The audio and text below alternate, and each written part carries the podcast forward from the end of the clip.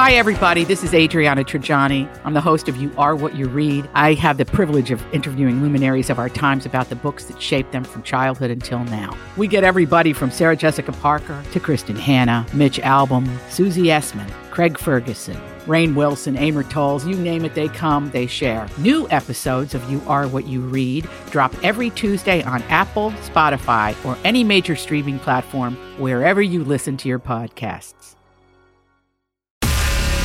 The truth will set you free.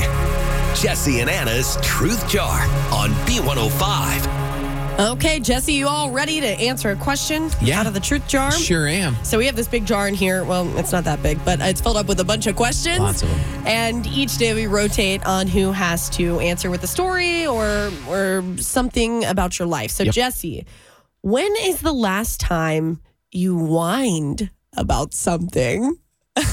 Oh. whining is a very specific term. I complain about things, but whining. Whining is kind of a woe is me, right? Like, Yeah. Uh, whine. I When I'm sick, every time. I was gonna say. Last time, um, whenever that was, whenever I was sick, it's it, typically if I have to take a sick day, uh, I definitely it's like the man flu, I guess, the man cold, and uh, I also prefer in those instances for people to um, ask me how I'm doing a lot, Cater to you. cater to me. I've got a really good friend, Monta. That no matter what, whenever I get sick, she's like, "Do you need anything? You need anything?" And sometimes even if I say no, uh, I'll still get like a grocery delivery, and it's things that I do need or want, but I didn't think of. Yeah. Like, dang, you're a good friend.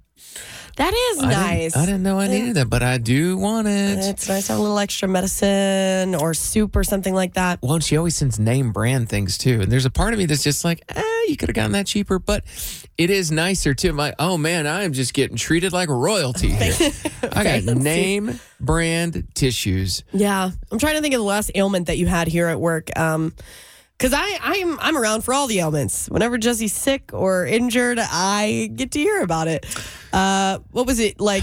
yeah, your didn't you floss the wrong way or something, and your gum was Oh yeah, kind of funny. My and- tooth was hurting a couple of weeks ago. Yep.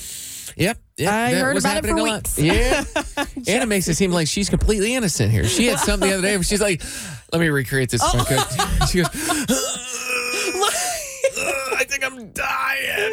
And I'm like, what? Are you really dying? And she goes, la, la, la, la, la, la, like she sticks her tongue. I'm like, like she had eaten a hot pepper or something. I'm like, what's I wrong was with you? having heartburn, but it Heartburn. felt it hurt. And she goes, was but it's it, she she pointed to her heart. She goes, it's burning in my heart. And I go, I've got news for you. Heartburn isn't actually in your heart; it's in your throat.